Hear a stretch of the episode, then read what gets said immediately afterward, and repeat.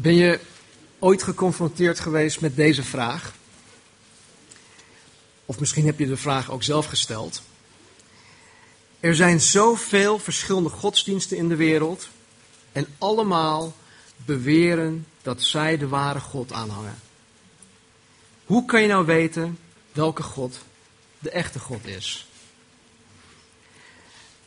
Wanneer de mens of wanneer men het oprecht wil weten, dan is dit absoluut een terechte vraag. Sommige mensen stellen die vraag ook zo aan mij. Er zijn zoveel verschillende godsdiensten in de wereld en ze beweren allemaal de ware God aan te hangen. Maar Stan, hoe kan ik nou weten welke God de echte God is? Dit soort mensen weten het echt niet en ze zijn op zoek naar de waarheid.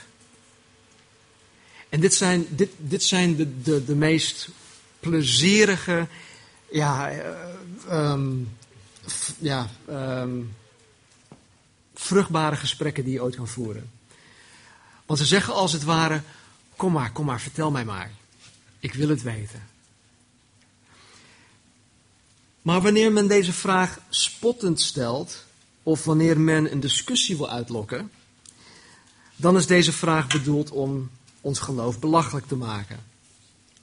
Dan stellen ze de vraag anders. Dan stellen ze het zo. ja, er zijn zoveel verschillende godsdiensten in de wereld. En allemaal beweren de ware God aan te hangen. Hoe kan je nou weten wie de ware God is? Hoe kan je dat nou weten? En Stan, wie ben jij om te bepalen dat Jezus Christus de enige echte ware God is? Nou, hoe vaker je met ongelovige mensen over je geloof praat, hoe vaker je onder andere deze vraag zal krijgen.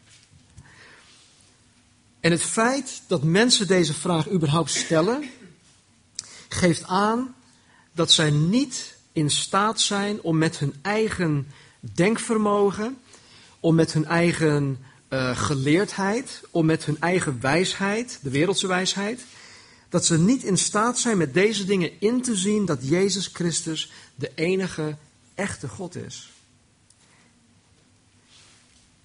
Heb je jezelf ooit afgevraagd waarom sommige mensen de dingen uit de Bijbel wel snappen en anderen niet?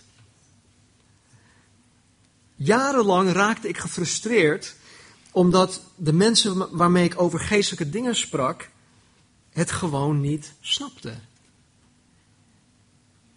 We, we praten langs elkaar heen of ik, ik, het, het, het landde niet. En in hoofdstuk 2 van 1 Korinthe geeft Paulus ons inzicht tot waarom de een de geestelijke waarheden van de Bijbel wel snapt en waarom de ander niet. Dus daar gaan we het vanmorgen over hebben. Vader, ik bid dat u en ieder van ons, heren, zal verlichten met uw geest. Vader, uiteindelijk is het uw geest die ons, uzelf, uw wil, uw woord kan doen snappen. Dus heren, open onze ogen, onze oren, onze harten. Heren, laat niets ons voorbij gaan vanmorgen. Heer, het is zo belangrijk. U weet het. Doe uw werk, heren. Dank u wel. Amen. Nou, we zijn een maand geleden begonnen met onze studie in het Bijbelboek 1 Korinthe. En vanmorgen pakken we het op in hoofdstuk 2. We gaan vanaf vanmorgen iets anders doen. Je hebt het al gezien, we zitten nu. Daar heb ik het niet over. Maar we gaan vanmorgen wel iets anders doen. Vanmorgen zitten we in hoofdstuk 2, maar ik ga slechts één vers behandelen. Nou, dan kan je denken van, oh jee, dit wordt een hele lange studie in 1 Korinthe. Nee, ik ga slechts één vers, of misschien een paar versen behandelen vandaag. En op aanstaande donderdag zullen we het gehele hoofdstuk doornemen. Dus vandaag een paar versen, één of twee of drie, weet ik niet. En aanstaande donderdag het hele hoofdstuk. Nou, volgende week zondag zullen we een paar versen uit hoofdstuk 3 gaan behandelen. En vervolgens het gehele hoofdstuk op de daaropvolgende donderdag.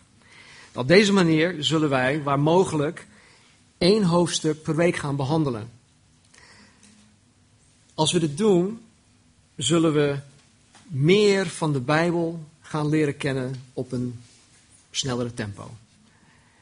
En voor degenen die ja, niet echt bekend zijn met de manier van kerk zijn van, van de Calvary Chapel. Als ik zeg van ja, wij, wij proberen of wij onderwijzen de Bijbel van kaft tot kaft. En die het dan de afgelopen twee jaren met ons meegemaakt heeft in handelingen, die zou denken van joh, ik weet niet of ik nog zo lang ga leven om dit allemaal mee te maken.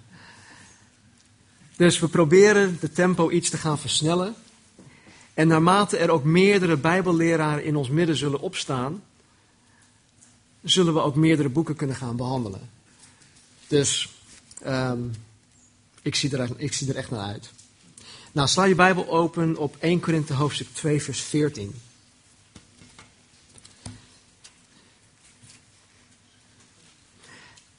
Paulus zegt hier: de natuurlijke mens neemt de dingen van de geest van God niet aan, want ze zijn dwaasheid voor hem.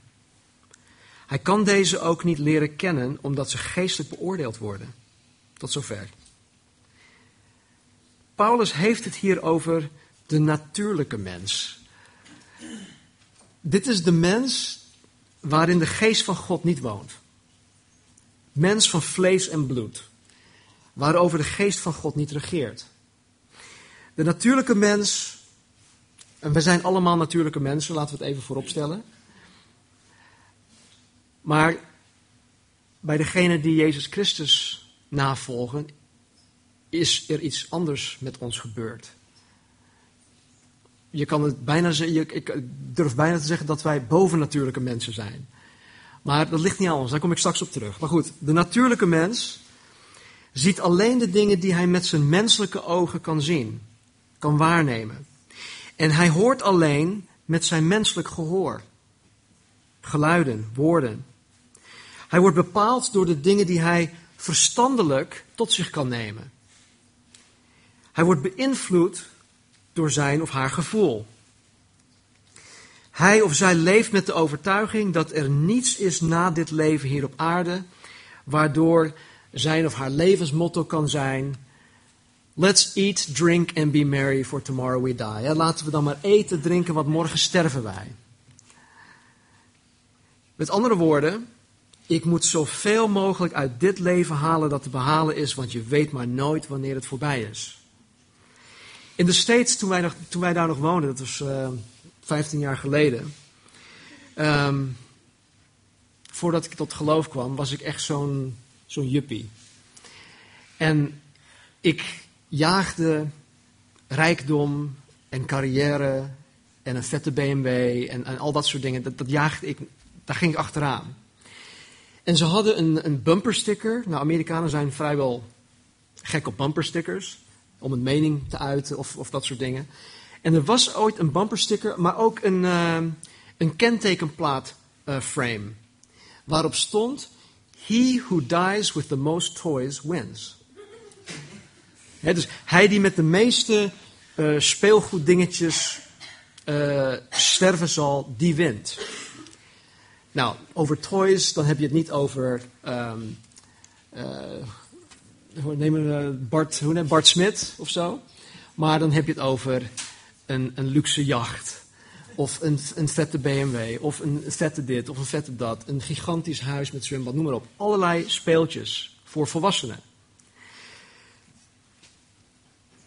De natuurlijke mens die leeft alleen maar met de gedachte dat dit leven hier op aarde alles is wat er is. Dus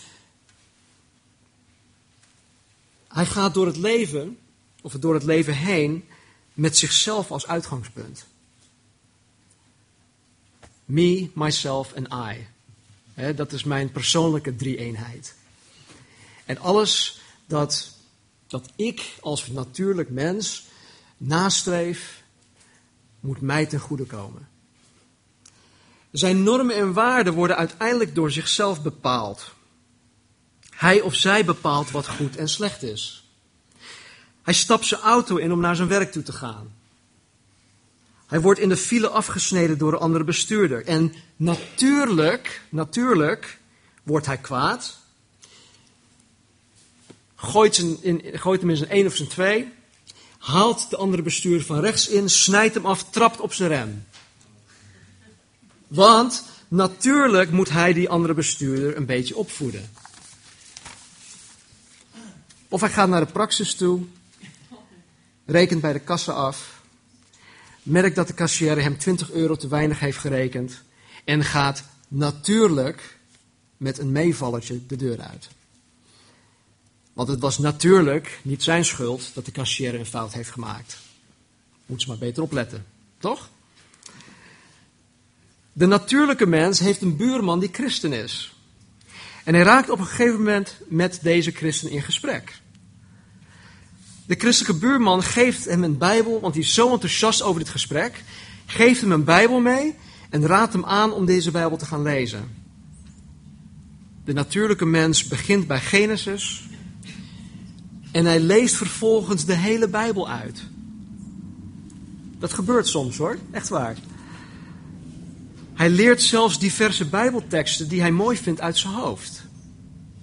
Want er staan heel veel mooie dingen in de Bijbel. Zelfs voor iemand die het niet gelooft. Hij is zelfs tot meerdere malen toe met zijn buurman meegegaan naar de kerkdienst. Hij heeft onder het woord gezeten. Hij heeft gezien hoe zijn christelijke buurman erop reageert, dat hij enthousiast wordt. Maar op een of andere manier blijft hij er niets van snappen. En hij vindt het allemaal dwaas, hij vindt het stom, want hij vat het niet. Nou, de vraag is, hoe is het mogelijk dat iemand de Bijbel leest, zelfs verzen uit zijn hoofd kent, en het toch blijft beschouwen als dwaasheid? En dat hij het niet snapt. Hoe is dat mogelijk? Nou, Paulus geeft ons hierop het antwoord. Omdat het voor de natuurlijke mens onmogelijk is om de dingen van de geest van God aan te nemen. Sterker nog, Paulus zegt dat hij de dingen van de geest van God niet eens kan leren kennen. Hij heeft de, de, de faculteiten niet om het te leren kennen. We hebben in onze gemeente met een aantal uh, uh, mensen te maken die, die, die um, dyslexie, dyslexie hebben. En dat maakt het lezen moeilijk. Dat maakt het leren moeilijk. Het, het, het geeft allerlei problemen. En als je dan zegt, eh, als, als je die persoon dan um, ja, op, een, op een verkeerde manier benadert door te zeggen van, joh, waarom snap je dat nou niet? Waarom kan je dat woord niet zeggen? Dat kan je wel doen, maar die persoon kan het gewoon niet. En het is net alsof je een, een dove persoon een stukje muziek laat horen en dat hij of zij daar een oordeel over moet geven. Of op idols. Daar laat je een blinde man als jurylid optreden. Hij heeft niks te zien. Hoe kan hij daarover beoordelen? Hij heeft de, de capaciteiten niet om het waar te nemen. Nou, en Paulus zegt dus ook dat de natuurlijke mens de dingen van de geest van God niet eens kan leren kennen. Het is, een, het is hem of haar onmogelijk. Nou, waarom? Omdat de dingen van God, alles dat in de Bijbel geschreven staat, alleen geestelijk te doorzien zijn. Ik zal dat zo meteen uitleggen. Regelmatig praat ik met mensen. Nou, in dit geval met een, met een zekere natuurlijk mens. Over, um, over mijn relatie met Marnie. Over ons huwelijksrelatie. Ik vertel over ons huwelijk. Ik vertel hoe God het heeft hersteld. Hoe God bij machten is om uh, een huwelijk dat, dat, dat op het punt staat om te stranden, dat God dat weer helemaal goed kan maken en zelfs honderdduizend maal beter kan maken dan je ooit had kunnen bedenken. Ik heb dit gesprek met deze zekere natuurlijk mens. Ik vertel dat God van ons tweeën een eenheid aan het vormen is. En soms laat ik met Marnie's toestemming zelfs sms'jes zien die Marnie mij toestuurt, waarin uh, zij haar liefde aan mij betoont, uh, of waar zij uh, mij een, een gezegende dag toewenst en dat soort dingen. Gewoon lieve dingen. En wat doet hij, of wat zegt hij? Je zou denken dat, dat die persoon daarop positief reageert. Van wauw, gaaf. Oh, dus het is ook zo mogelijk. Het kan dus ook op die manier. Maar in plaats daarvan, in plaats van een positieve reactie, krijg ik van hem te horen dat onze huwelijksrelatie ziekelijk is.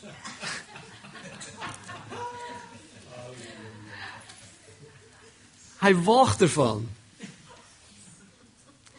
Of hij zegt ook wel eens: Marnie wil zeker iets van je hebben, hè? Dit wordt een dure grap.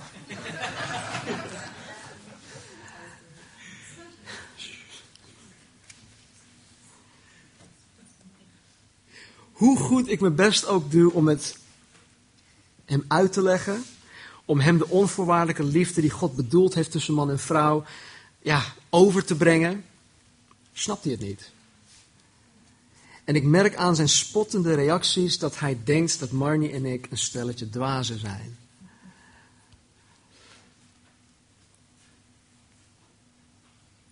Wat ik hem in deze gevallen vertel, of wat ik met hem deel, dat zijn bijbelse waarheden. Ik vertel in heel, met heel veel verschillende voorbeelden dat Marnie zich aan mij onderwerpt en dat ik haar lief heb zoals Jezus Christus de gemeente lief heeft. Volgens Gods blauwdruk. En ik vertel dat en ik, en ik, ik schets verschillende uh, beelden daarvan, maar hij blijft het niet snappen. Nou, ik kan me best voorstellen dat je nu misschien afvraagt, als de natuurlijke mens niets van de Bijbel kan snappen, hoe kan hij of zij in hemelsnaam ooit tot geloof komen? Dat is een goede vraag.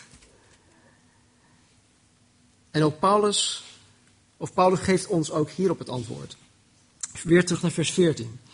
De natuurlijke mens nu neemt de dingen van de geest van God niet aan, want ze zijn dwaasheid voor hem. Hij kan ze ook niet leren kennen, omdat ze geestelijk beoordeeld worden. De dingen van de geest van God, dat zijn alle dingen die in de Bijbel geschreven staan. De Heilige Geest heeft mensen geïnspireerd om het te schrijven, om het vast te leggen. Paulus spreekt in het hoofdstuk, en dat gaan we donderdag iets, daar gaan we donderdag iets dieper op in. Maar Paulus spreekt vanuit zijn apostolische bevoegdheid dat God het aan hem heeft gegeven en zijn collega-apostelen. En dat hij dat weer aan ons door heeft gegeven. Maar dan zegt hij ook daarbij dat, um, dat wij dat wel kunnen beoordelen wanneer wij de geest van God hebben. Goed, daar kom ik zo, zo meteen op terug. De dingen van de geest, de dingen van de geest van God, hè, dus alles wat in de Bijbel staat, die zijn slechts geestelijk te beoordelen. Dit betekent dat de natuurlijke mens meer nodig heeft dan alleen zijn verstand, zijn gevoel en zijn zintuigen om het te kunnen snappen. Om te kunnen snappen wat God aan hem of haar te zeggen heeft. De natuurlijke mens kan dat niet. Dus de natuurlijke mens heeft meer nodig. Hij heeft een, een soort zesde zintuig nodig, als ik het zo mag zeggen.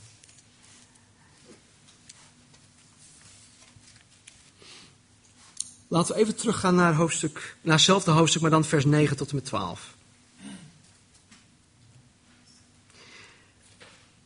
Paulus zegt, maar het is zoals geschreven staat, wat geen oog heeft gezien en geen oor heeft gehoord en in geen mensenhart is opgekomen, dat is wat God bestemd heeft voor hen die hem liefhebben.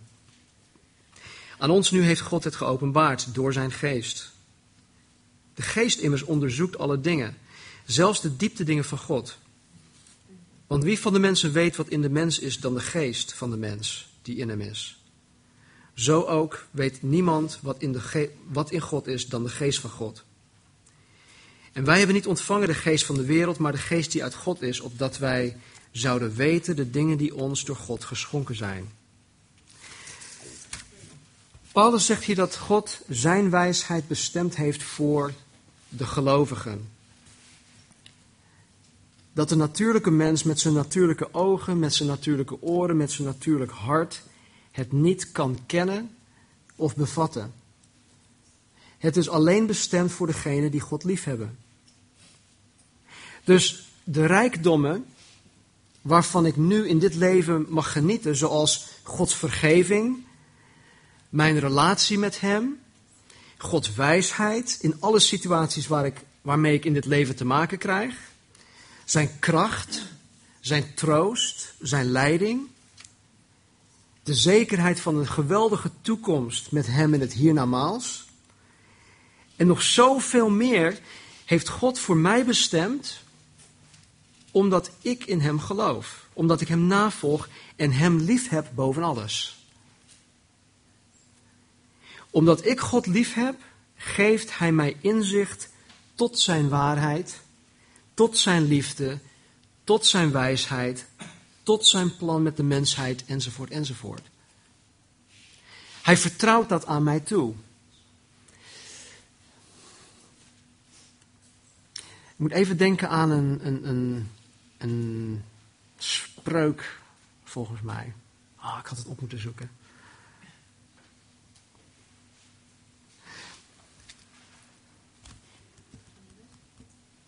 Nee, dat is oké. Nee, oké, laat maar. Um, dus deze dingen, die zijn voor een ieder beschikbaar. God wil het aan iedereen bekendmaken. Maar hij maakt het alleen bekend aan degenen die hem lief hebben, die hem navolgen. Die hebben gezegd van Heer, hier ben ik. Ik wil u navolgen. Kom in mijn leven. En ik wil dat u mijn leven gebruikt als instrument om uw liefde, uw koninkrijk, uw koninkrijk in, hier op aarde te vermenigvuldigen.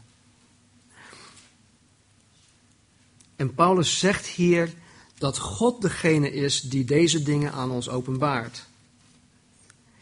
Alles dat ik van God zelf, van zijn wijsheid, van zijn liefde, zijn waarheid te weten ben gekomen, is mij door de Heilige Geest gegeven. De Heilige Geest heeft dat aan mij geopenbaard.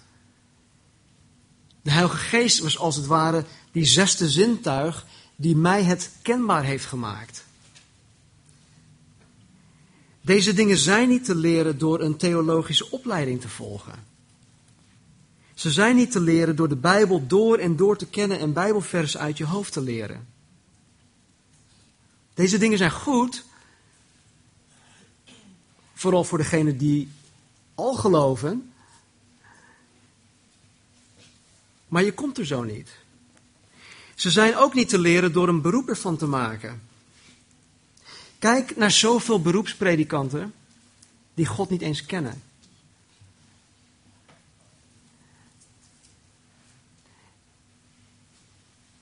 We zijn onlangs naar een begrafenis geweest. En degene die daar dan voorging, Die had zo'n mooie gelegenheid om de liefde, om de troost van God aan de mensen te geven, de hoop aan de mensen te brengen. Maar ik geloof dat alle mensen die in die zaal aanwezig waren, ruim 200, misschien 250, 300 man, die gingen daar zonder enige hoop vandaan. En ik geloof dat de reden waarom die mensen hopeloos weg zijn gegaan, is omdat diegene die voorging God niet kent. Hij was beroeps, beroepspredikant. Heeft geen relatie met God. De liefde, de wijsheid, Het evangelie, de boodschap van het kruis, is hem niet eigen geworden omdat hij, zelf, omdat hij het zelf ook niet snapt. De fariseërs en de schriftgeleerden in de tijd van Jezus, die kenden het Oude Testament door en door. Ze kenden het als het ware uit hun hoofd. Maar omdat zij de God van de Bijbel niet kenden, niet lief hadden, kenden ze het alleen maar verstandelijk. Waardoor ze God niet herkenden toen God zelf naar hen toe kwam. Zonder dat de Heilige Geest het ons openbaart, zullen we het niet leren kennen. Laten we naar um, het Evangelie van Lucas gaan. Ik wil een uh, stuk voorlezen. Lucas hoofdstuk 24.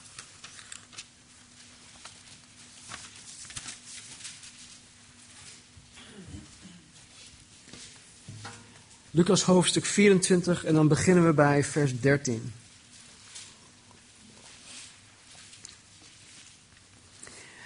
Dit vindt plaats na de opstanding van Jezus Christus. Hij is gekruisigd, hij is begraven. En degenen die hem nog niet hadden gezien, die waren natuurlijk verslagen. En in dit geval gaat het om twee mannen die dan op weg naar huis waren, want al hun hoop waren ze kwijt.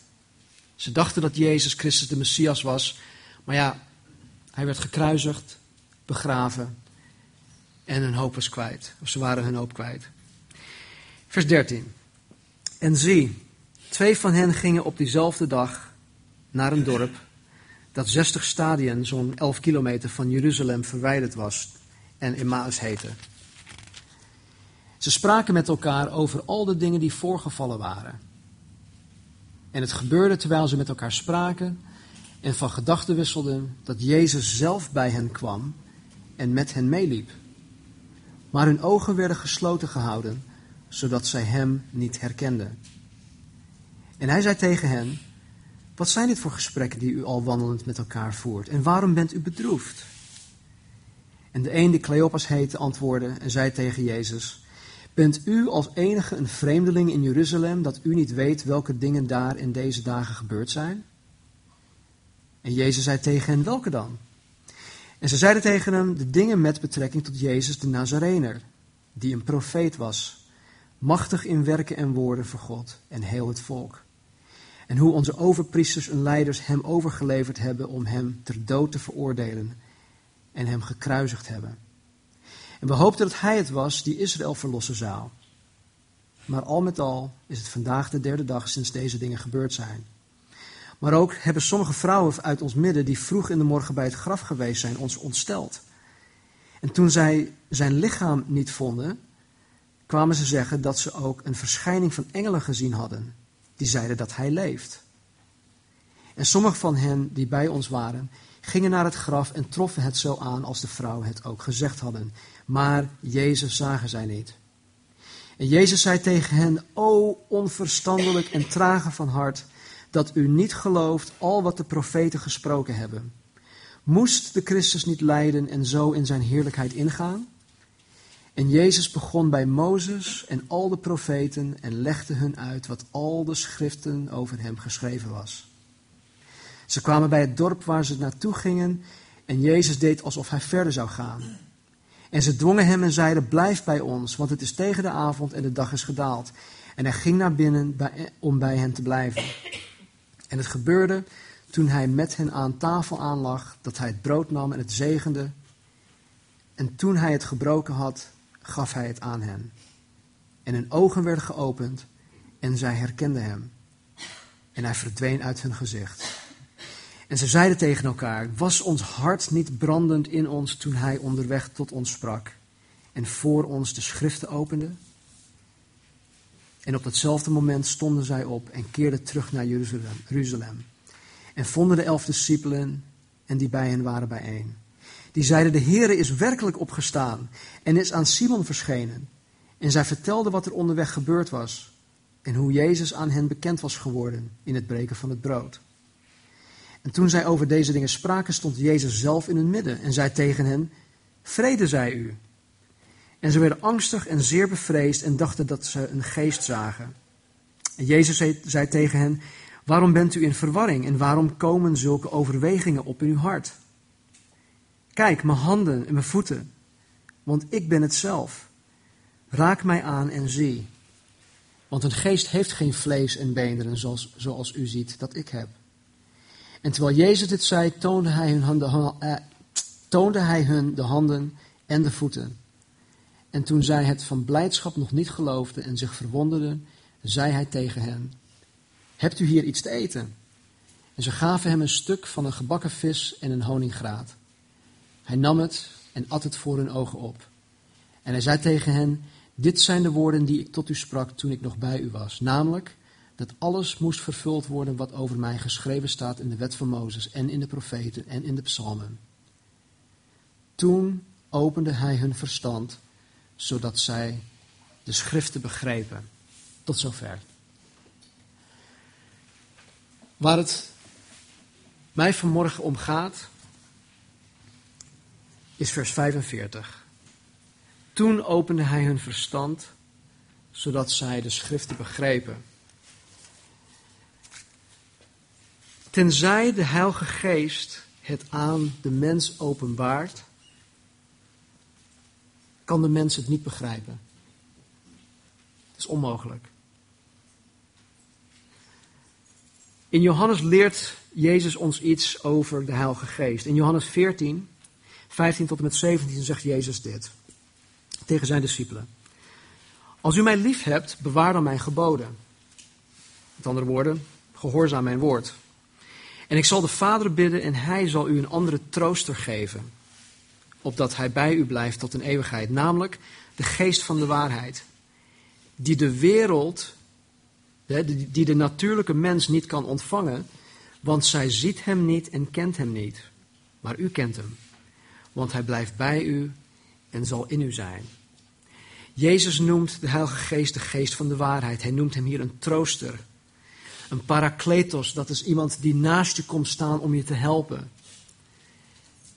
En in ons geval staat de Heilige Geest naast ons om ons te helpen dit te begrijpen, dit te snappen. Onder andere. In Johannes 15, vers 26 zegt Jezus dit. Wanneer de trooster is gekomen die ik u zenden zal van de Vader, de geest van de waarheid, die van de Vader uitgaat, zal die van mij getuigen. De Heilige Geest, ik geloof dat de primaire taak van de Heilige Geest hier op aarde is om van Jezus Christus te getuigen. Om de mens te helpen om Jezus Christus te zien. Om de mens te helpen om het evangelie te gaan snappen, te gaan begrijpen. Even verder, Johannes 16, vers 13, 14. Maar wanneer die komt, de geest van de waarheid, zal hij u de weg wijzen in heel de waarheid. Want hij zal niet vanuit zichzelf spreken, maar wat hij gehoord zal hebben, zal hij spreken. Dus wat hij de Vader hoort spreken, dat zal hij doorgeven. En de toekomstige dingen die hij, zal hij u verkondigen. Die zal mij verheerlijken, zegt Jezus, want hij zal, hij zal uit het mijne nemen en het aan u verkondigen. Hier zegt Jezus dus weer, de Heilige Geest is, is gekomen of hij komt om mij te verheerlijken. Ik had van de week nog een gesprek een, uh, met iemand over de Heilige Geest. En het was een uh, ja, heel goed gesprek. En ik geloof dat er in het christendom enige verwarring is ontstaan over de rol van de Heilige Geest. In sommige gedeelten van het lichaam van Christus wordt de nadruk alleen maar gelegd op genezingen, het uitdrijven van demonen, hè, dus manifestaties van de Heilige Geest, waar, waar, je hoop, waar je een hoop dingen ziet gebeuren, met je ogen, met je natuurlijke ogen. En Paulus, die zal dat later ook um, zal het ons ook later in, in, hoofdstuk 12, 13 en 14 leren hoe dat eigenlijk hoort te gebeuren. Maar goed, we hadden het gesprek hierover. En ik zei dat Jezus nooit, of ik zei niet, ik zeg nu dat Jezus niet aan zijn discipelen heeft gezegd dat de Heilige Geest is gekomen om de gave van de geest tot uiting te laten komen. Het is hartstikke mooi dat Jezus Christus, de Heilige Geest, aan ons gegeven heeft om die gave te gebruiken. En dat willen wij als gemeente ook. Wij als Calvary Chapel. Ik geloof persoonlijk in de gave van de Geest. Ik geloof ook dat ze onder ons werkzaam zijn. Maar dat ze in, op de zondagdienst niet tot uiting komen. Hè, dat het zich niet op, op een bepaalde manier manifesteert. Wil nog niet zeggen dat, het niet, dat God niet aan het werk is. Ik wil er ook bij zeggen dat wij wel, misschien op de donderdagavond of misschien op de zondagochtend, na de gewone dienst een afterglow zullen hebben. Dat we de tijd nemen om op de Heer te wachten. Dat we elkaar bemoedigen door een, een, een woord aan elkaar te geven, door voor elkaar te bidden. want misschien heeft iemand een woord van wijsheid of een woord van kennis. Of misschien geeft God iemand het geloof om voor iemand de handen op te leggen om, om die persoon te laten genezen. Die gaven die zijn werkzaam. En, en, en wij horen daar on, on, ons daar niet van, van af, te, af te schrikken. Maar ik zeg hier wel, of Jezus zegt hier wel, dat, dat, dat de Heilige Geest zijn taak is om Jezus Christus te verheerlijken, om van Hem te getuigen.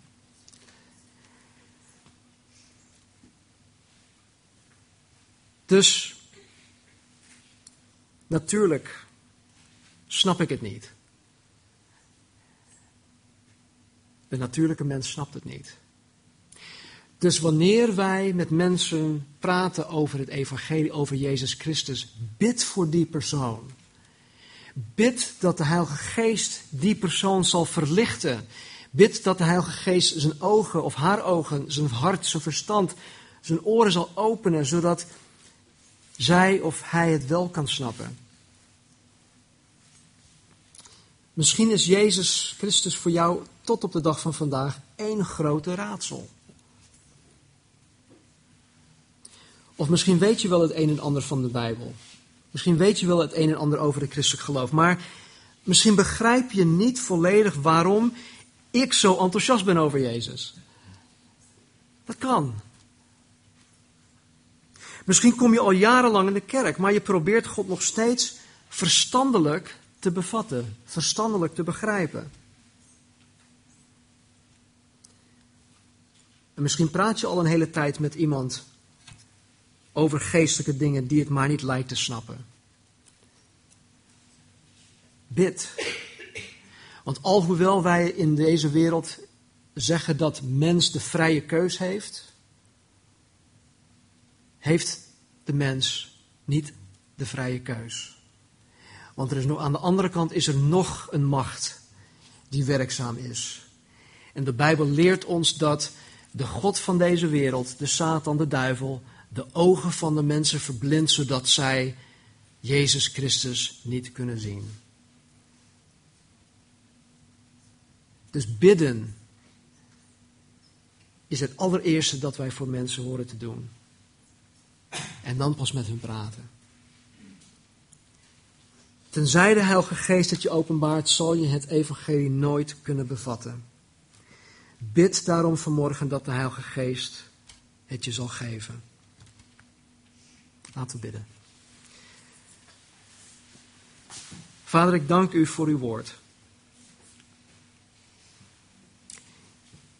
Heer, ik weet dat 1 Korinthe 2 vers 14 in een veel bredere context geschreven staat.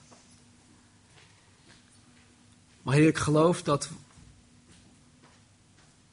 wat we vanmorgen gelezen hebben, wat we vanmorgen ook gezien hebben, Heer, dat het heel toepasselijk is. Heer, op ons die het misschien niet snappen. Heer, misschien zijn er onder ons mensen die het wel willen snappen, maar die snappen het gewoon niet. Die niet begrijpen waarom ik of waarom wij zo enthousiast zijn over Jezus. Vader, ik bid dat u het verlangen in hun hart plaatst door uw geest, heren, om het oprecht te willen weten. Heren, kom hen tegemoet. Verlicht hen denken, heren, open hun ogen en harten. Schijn met uw licht in ons hart, dat wij u zien zal. Heere, help ons.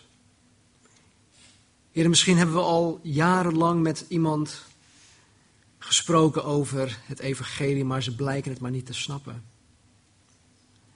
Het lijkt wel alsof, uh, ja, of alsof het langs hen heen gaat.